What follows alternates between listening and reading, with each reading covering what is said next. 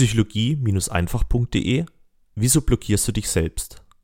Du kennst das sicherlich. Du hast eine tolle Idee, aber redest dir sie im gleichen Moment wieder aus. Das klappt doch eh nicht, oder jemand anderes hat das ja bereits umgesetzt. Aber wieso blockierst du dich an dieser Stelle selbst? Wenn du ein Bedürfnis verspürst, etwas zu tun, warum nicht?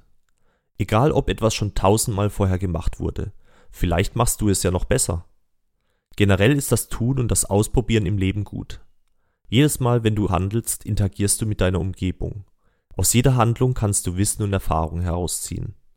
Wissen und Erfahrung, die du niemals erhalten würdest, wenn du einfach nur darüber nachdenkst. Wenn du dich selbst für etwas blockierst, dann nimmst du dir die Chance, Lebenserfahrungen zu machen. Oft spielt Angst eine große Rolle.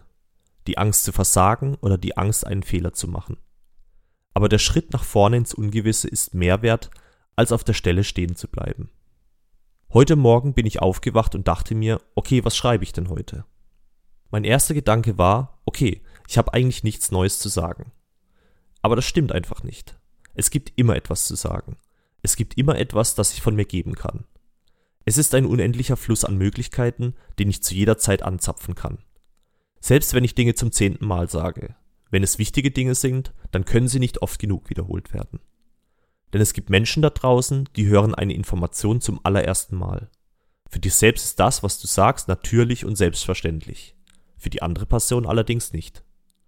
Also blockiere dich nicht selbst und lass es offen aus dir heraussprudeln. Was du zu sagen hast und was du tun möchtest, ist wichtig. Wenn du einen inneren Drang, ein Bedürfnis verspürst, dann gib diesem Bedürfnis freien Lauf. Das nennt sich Selbstausdruck. Traue dich, dich ungefiltert auszudrücken.